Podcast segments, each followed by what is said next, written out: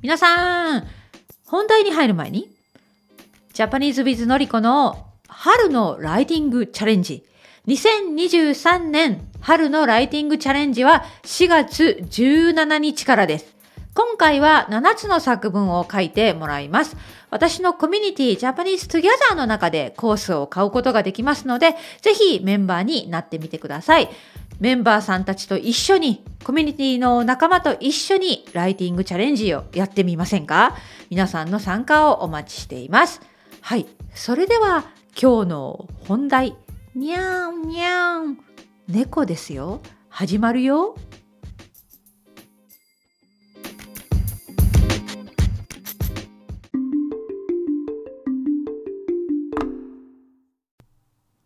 皆さんこんにちは。日本語の先生のりこです、えー、今2月です。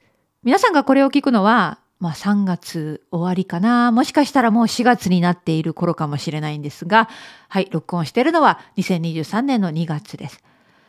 本題に入る前に最近ね、とっても面白いメールをいただきました。えー、この方はですね、最近、まあ最近じゃないです。ずいぶん前から私のポッドキャストを聞き始めたんだけど、まあ、律儀な方で、ね、律儀な方で、ちゃんと私のシーズン1のエピソード1から順番に聞き始めた。でね、皆さんシーズン1を聞いて、聞いたことがある人がどれだけいるかわかりませんけど、シーズン1はですね、もうほぼ3年前で、えー、しかもコロナの時代なので、コロナの話をしていたり、ね、あと最初の頃は本当に簡単な内容で、多分ビギナーの人でも分かりやすい内容だったと思うんですね。はい。でね、この3年間少しずつ少しずつやり方も内容も変わってきたと思うんです。全部聞いてくれてる人は私のポッドキャストの旅がどのように進化していったかすごくわかるポッドキャストのシリーズになっていると思うんですね。シーズン1から聞くと。で、この生徒さんもメールをくれて、ね、あの、タイムスリップしたようです。のりこさんがそのコロナの時の話をしている。まるでその時を思い出すかのように、タイムスリップしているかのように聞いています。そして、早く今ののりこさんにキャッチアップしたいです。というような内容のメールをいただきました。本当に嬉しかったです。本当にその通りなんですね。私は誕生日の時に誕生日だったよっていう話もしたし、結婚記念日だったよっていう話もしたと思います。そういうね、私の歴史がわかる。私のヒストリーがわかる。はい、ポッドキャストになっています。ぜひね、昔のポッドキャストも聞いてみてほしいなと思うんです。はい、シーズン1は私のウェブサイトで全てトランスクリプションが無料で読めます。はい、今日の本題は猫猫にゃんにゃん猫ちゃんについてです。ね、私は猫派、猫が大好き。本当に猫が可愛くて仕方がない。でも猫を飼っていません。日本人はもちろん犬好きの人も多いですよ。でも猫好きの人もたくさんいますね。皆さんよく知っていると思います。にゃーにゃーにゃんにゃん。かわいい、かわいいです。私は時々 YouTube のね、猫のチャンネルを見て癒される。そのぐらい猫が好き。皆さんも猫好きの人が多いと思うんですが、まあそれを表すかのように、日本にはですね、猫にまつわる猫を使った表現やことわざがたくさんあるんですよね。皆さんも何か聞いたことがあるの？あるはずです。でね、先日私のコミュニティジャパニーズトギャザーのメンバーさんが最近猫が使われた表現、ことわざを勉強したっていう記事を書いてくれて、まあ、今日はそのことについて話していきたいと思います。あるウェブサイトによると、この猫にまつわる表現とかことわざは日本語には100個以上あるらしい。私はそこまで知りません。はい、えー、そんなにもたくさんあるということはやっぱり私たちの日本人の生活の中に猫がいる猫がいる生活をまあ古くから送ってきているということなんだと思いますね。そしてにゃんにゃんにゃんにゃん猫が好き。はい。ということでね、今日のタイトルも猫をつけてみたんです。借りてきた猫のようにおとなしく見えても、実は猫をかぶっているだけかもしれない。はい。どういうことなんでしょうか。えー、まずは、借りてきた猫、借りてきた猫。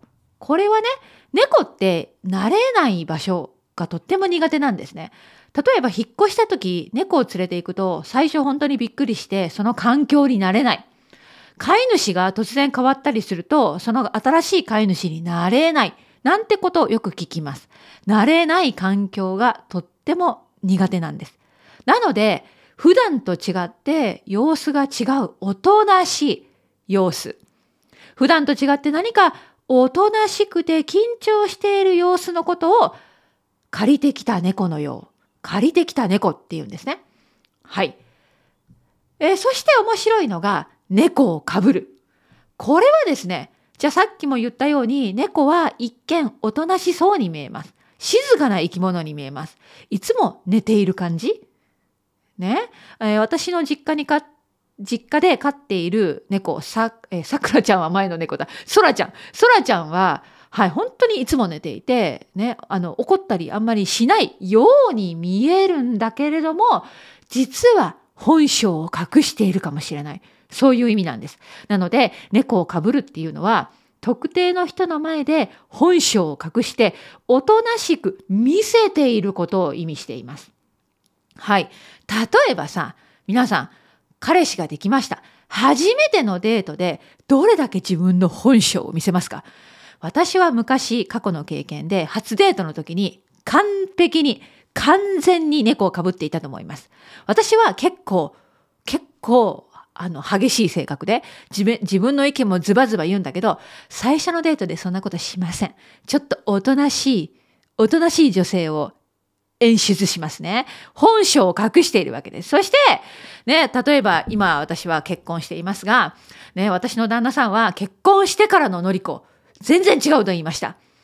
まあ冗談、これ半分冗談よ。長くね、恋人同士の期間があったから、少しずつ少しずつ猫をかぶるのをやめて、牙を出して、爪を出して、へー本性を出してきましたけれども、ね、最初の頃は猫をかぶっていたんですよ。はい。なので、猫をかぶるという表現もあります。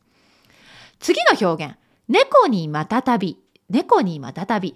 またたびっていうのはね、まあ、植物の種類で、猫ってこのまたたびが大好きなんですね。多分匂いが好きなんだと思うんだけど、なんか特別な匂いが出ていて、このまたたびをかまたたびのものを噛んだり、まあ、匂ったりすると、猫はお酒に酔っ払ったような感じになる。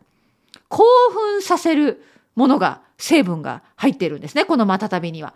なので、猫にまたたびというとですね、非常に好きなものという意味になります。はい。だから、確かに猫ちゃんは、またたびに目がないんです。非常に好きなんです。はい。皆さん、猫にまたたび、みたいなものがあるんでしょうかねえ。例えば、また私の旦那さんの例にしますけど、私の旦那さんはお酒が好きです。毎日飲むわけじゃないけど、ね、あの、本当にお酒を楽しむ人です。はい。で、もし彼が怒るようなことがあったらですね、機嫌を損ねて、ね、私はなんかまずいことをして、ああ、機嫌を損,、ね、損ねてしまっている私の旦那さんに何か機嫌が良くなるようにしなきゃと思ったら、猫にまたたびというように、私は旦那さんにウイスキーを買ってあげます。はい。すると、彼はきっとすぐに機嫌が良くなると思います。そのぐらい彼はお酒が好きです。はい。次は、猫ババ。猫ババ。これね、ババと聞いて、トランプのババだと思う人が多分いるんだけど、違うんです。猫のうんこのことです。ごめんなさいね、皆さんお食事中だったら。お食事中の皆さんごめんなさい。猫のババ。ババとは猫の糞、うんち、うんこのことです。はい。猫って面白い習性があって、うんこをすると、ね、それを隠すためにですね、砂や土を足でかけます。皆さんも見たことあるでしょ？その様子。ね。その様子から来ている言葉で、ね、猫が自分の糞を砂や土で隠すことから何か悪いことをして隠すことを意味するようになりました。面白いですね。そしてもう一つ使い方の意味があって拾い物何か拾ったものなどをこっそり自分のものにしてしまうことも猫ババすると言います。じゃあ例えばね、私もこの2つ目の例でよく使う、使うっていうか聞いたことがあるんだけど、じゃあどうしましょうか？あの、じゃあ私は学生、学生にしましょう。で、学生で、えー、教室ね、早く、朝早く行きました。すると、クラスルームのある机の上に、可愛いペンがあったんです。置いてあったんです。え、これ誰のペンだろう？私は、あまりにも可愛いペンを取って、私の筆箱の中にしまって、こっそりしまって、あ、自分のものにしちゃおう。これが猫ババなんですね。はい、そういう意味もあります。猫ババ、猫ババする。はい。他にもたくさんたくさん猫を使った表現があります。皆さんで調べてみてください。はい。それほど私たち日本人は猫ちゃんが大好き。私も大好き。今日は猫を使った表現を少しだけ取り上げてみました。借りてきた猫のようにおとなしく見えても、実は猫をかぶっているだけかもしれません。そこのあなた。気をつけてください。本性は激しいかもしれません。はい、それでは今日はここまでです。